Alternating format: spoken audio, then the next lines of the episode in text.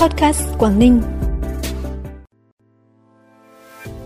Chỉ còn cách Tết Nguyên đán chưa đến một tuần, nhưng không khí xuất nhập hàng hóa tại khu vực cửa khẩu tỉnh Lạng Sơn vẫn rất nhộn nhịp. Quảng Ninh thu hút đầu tư vào các ngành có hàm lượng khoa học công nghệ cao.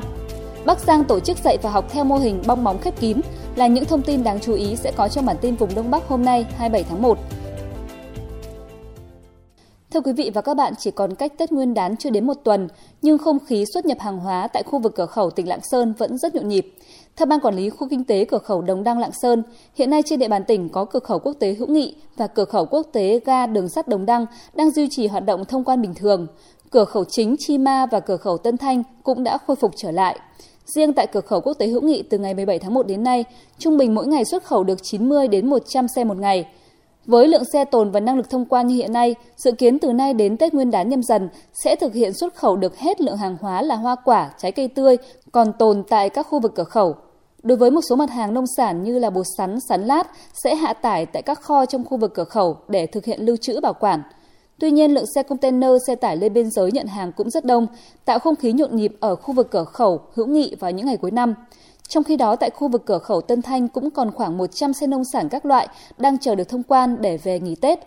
Theo dự đoán của cơ quan chức năng Lạng Sơn, sau Tết Nguyên đán, các mặt hàng nông sản phía Nam tiếp tục vào vụ thu hoạch nên tình hình xuất khẩu sẽ tiếp tục gặp nhiều khó khăn, có thể xảy ra tình trạng ùn ứ tại các cửa khẩu của tỉnh. Do đó trong thời gian tới, tỉnh Lạng Sơn sẽ có nhiều biện pháp đồng bộ cùng với các địa phương, bộ ngành liên quan xử lý vấn đề này. Trong giai đoạn phát triển mới, Quảng Ninh xác định công nghiệp chế biến chế tạo sẽ là một trong ba trụ cột chính của ngành công nghiệp, là động lực cho phát triển kinh tế, tạo sự tăng trưởng bền vững cho tỉnh. Trong đó tỉnh sẽ ưu tiên thu hút đầu tư và phát triển vào các ngành sử dụng công nghệ hiện đại, công nghệ sạch, ít hao hụt tài nguyên, tạo ra sản phẩm có giá trị gia tăng cao.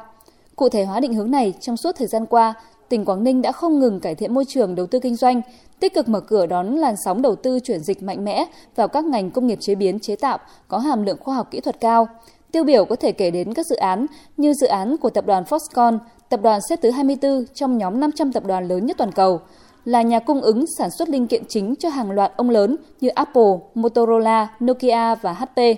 đã đầu tư và đang hoạt động sản xuất tại khu công nghiệp Đông Mai, thị xã Quảng Yên. Hai đại dự án với tổng vốn đầu tư gần 900 triệu đô la Mỹ của Jinko Solar, một trong những nhà sản xuất tấm pin năng lượng mặt trời lớn và tiên tiến nhất thế giới hiện nay, với vị trí thứ nhất và nắm giữ 12,6% thị trường toàn cầu tại khu công nghiệp Sông Khoai, thị xã Quảng Yên. Hay mới đây nhất là dự án nhà máy điện khí LNG Quảng Ninh, dự án điện đầu tiên sử dụng khí thiên nhiên hóa lỏng nhập khẩu tại miền Bắc. Điều đó đã khẳng định thêm một lần nữa định hướng thu hút đầu tư, chuyển đổi phương thức phát triển đúng đắn của tỉnh Quảng Ninh trong giai đoạn mới. Hà Giang là tỉnh được đánh giá có nhiều tiềm năng lợi thế để phát triển cây dược liệu quý. Do đó bằng nhiều giải pháp, tỉnh đã và đang nỗ lực phấn đấu trở thành vùng trọng điểm quốc gia về phát triển cây dược liệu, góp phần vào sự phát triển bền vững của địa phương. Một trong nhiều giải pháp mà Hà Giang đã thực hiện để phát triển cây dược liệu, đó là giải pháp về khoa học công nghệ. Cụ thể, tỉnh đã làm tốt công tác tuyển chọn nhân giống, đảm bảo giống cây dược liệu có mức sinh trưởng nhanh, cho năng suất sản lượng cao, phối hợp với các chuyên gia của các doanh nghiệp dược liệu, đội ngũ khuyến nông cơ sở, tổ chức tập huấn, chuyển giao khoa học kỹ thuật về trồng, chăm sóc, bảo quản sản phẩm sau thu hoạch cho người dân. Với những định hướng đúng, chiến lược phát triển lâu dài, cây dược liệu trên địa bàn tỉnh Hà Giang sẽ là một trong những cây trồng mới được đưa vào cơ cấu mùa vụ. Điều đó cũng phù hợp với mục tiêu chuyển đổi cơ cấu giống cây trồng của tỉnh, mang lại hiệu quả kinh tế, tăng thu nhập cho người dân địa phương, góp phần vào sự phát triển bền vững của địa phương. Bản tin sẽ được tiếp tục với những thông tin đáng chú ý khác. Thông tin từ Ủy ban Mặt trận Tổ quốc tỉnh Phú Thọ cho biết, tính đến ngày 24 tháng 1, gần 45.000 xuất quà Tết với tổng trị giá hơn 23,8 tỷ đồng đã được trao cho các hộ nghèo, hộ cận nghèo, hộ có hoàn cảnh đặc biệt khó khăn thông qua hệ thống Mặt trận Tổ quốc các cấp, các tổ chức thành viên, các cơ quan đơn vị trong tỉnh Phú Thọ. Cụ thể, hệ thống Mặt trận Tổ quốc các cấp trong tỉnh đã vận động tiếp nhận 8.114 xuất quà trị giá trên 4,6 tỷ đồng – các tổ chức thành viên như Hội chữ thập đỏ tỉnh phát động phong trào Tết vì người nghèo và nạn nhân chất độc da cam năm 2022 đã vận động ủng hộ trên 35.000 xuất quà trị giá trên 17,8 tỷ đồng. Liên đoàn Lao động tỉnh hỗ trợ 1.658 xuất quà trị giá trên 1,3 tỷ đồng. Ngoài ra một số cơ quan doanh nghiệp trực tiếp trao quà Tết cho người nghèo, người có hoàn cảnh đặc biệt khó khăn. Việc tổ chức tiếp nhận và trao quà Tết đến tay hộ nghèo được đánh giá cao, đảm bảo tuân thủ những quy định phòng chống dịch bệnh COVID-19. Còn tại tỉnh Thái Nguyên, tính đến ngày 19 tháng 1, Ủy ban Mặt trận Tổ quốc các cấp tỉnh Thái Nguyên đã tiếp nhận ủng hộ quà Tết được gần 34,5 tỷ đồng. Trong đó có 116 cơ quan, tổ chức đơn vị, doanh nghiệp và 52 cá nhân đăng ký ủng hộ thông qua Ban chỉ đạo tuần cao điểm Tết vì người nghèo của tỉnh Thái Nguyên với tổng số tiền 13,8 tỷ đồng. Các huyện thành thị vận động ủng hộ được 20,8 tỷ đồng. Tính đến nay, các địa phương trên địa bàn tỉnh Thái Nguyên đã giả soát, trao tặng trên 32.400 xuất quà với tổng kinh phí trên 17,6 tỷ đồng, đảm bảo 100% hộ nghèo, cận nghèo được nhận quà Tết. Số kinh phí còn lại sẽ được phân bổ để hỗ trợ xây dựng nhà đại đoàn kết, trao tặng học bổng cho học sinh nghèo, hỗ trợ khám chữa bệnh cho người dân, tặng quần áo, nhu yếu phẩm, lương thực cho hộ nghèo. Sau kỳ nghỉ Tết Nguyên đán nhâm dần, các đơn vị tổng vệ sinh trường lớp để đón học sinh trở lại trường, chuẩn bị đầy đủ các điều kiện đảm bảo an toàn phòng chống dịch bệnh COVID-19. Đó là yêu cầu của Sở Giáo dục và Đào tạo tỉnh Bắc Giang. Các cơ sở giáo dục thực hiện sàng lọc cán bộ, giáo viên, học sinh có nguy cơ cao với COVID-19 để tổ chức xét nghiệm tầm soát, test nhanh với SARS-CoV-2 cho học sinh trong ngày đầu tiên trở lại trường học sau kỳ nghỉ Tết Nguyên đán nhâm dần.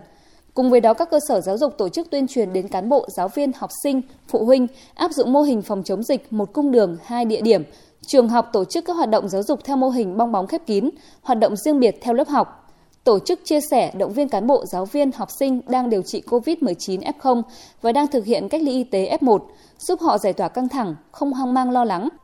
Sở Giáo dục và Đào tạo Bắc Giang cũng đề nghị Ủy ban nhân dân các huyện thành phố nghiên cứu chỉ đạo các cơ sở giáo dục trên địa bàn phối hợp với cơ quan y tế thực hiện sàng lọc cán bộ, giáo viên, học sinh có nguy cơ cao với COVID-19 để tổ chức xét nghiệm tầm soát, test nhanh với SARS-CoV-2 cho học sinh trong ngày đầu tiên trở lại trường sau kỳ nghỉ Tết Nguyên đán.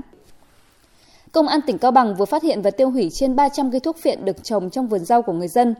Cụ thể khoảng 14 giờ 30 phút ngày 24 tháng 1, lực lượng công an đang tiến hành tuần tra kiểm soát trên địa bàn xóm Lũng Rịa, xã Thạch Lâm, Bảo Lâm, Cao Bằng, phát hiện một vườn rau có biểu hiện nghi vấn.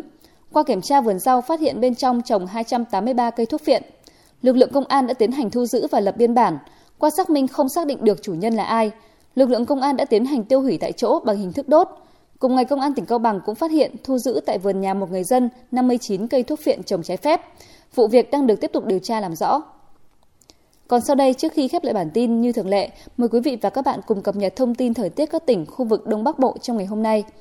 Theo Trung tâm Dự báo Khí tượng Thủy văn Quốc gia, trong ngày hôm nay thứ năm ngày 27 tháng 1, khu vực Đông Bắc Bộ duy trì hình thái thời tiết trời nhiều mây, có mưa nhỏ hoặc mưa nhỏ rải rác về sáng. Trọng tâm mưa to diễn ra ở các khu vực vùng núi như là Hà Giang, Tuyên Quang, Bắc Cạn, Cao Bằng và một số khu vực lân cận.